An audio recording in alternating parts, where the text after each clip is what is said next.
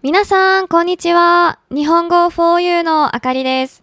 元気ですか ?Hello everyone, it's Akari from 日本語 for you. 7月ももう後半ですが、今日は歳時期についてお話しします。7月7日が何の日かわかりますか？七夕です。今日はこの七夕についてお話しします。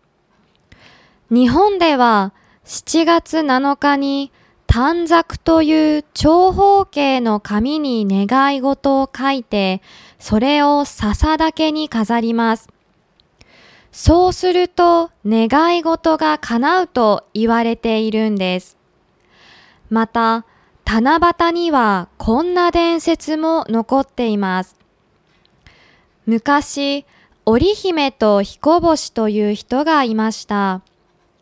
彼らは働き者でしたが、恋に落ちて結婚してからというもの、遊んでばかりで働かなくなってしまいました。それを見て怒った天帝という偉い人が二人を引き離してしまったのです。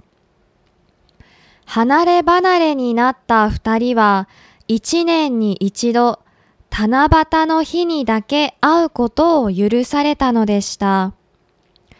ちなみに仙台では他の地域より1ヶ月遅れて七夕をお祝いします。花火大会があったり、綺麗な七夕飾りがあったりして、とても賑やかですよ。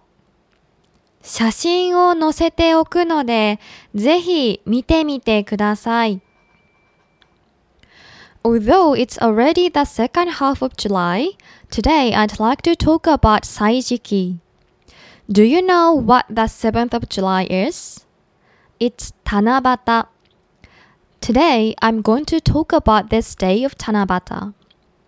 In Japan, on July 7th, people write their wishes on rectangular pieces of paper called tanzaku and hang them on bamboo branches. It is said that your wish will come true if you do this. There's also a legend about Tanabata. Once upon a time, there were two people named Orihime and Hikoboshi. They were hard workers, but after they fell in love and got married, they stopped walking and just had fun together. The emperor got mad to see that and separated them. The separated couple were allowed to meet only once in a year on Tanabata Day. By the way, in Sendai, we celebrate Tanabata one month later than other areas. There are activities such as fireworks and beautiful Tanabata decorations, and it's very lively. I'll put the photo in the script, so please take a look.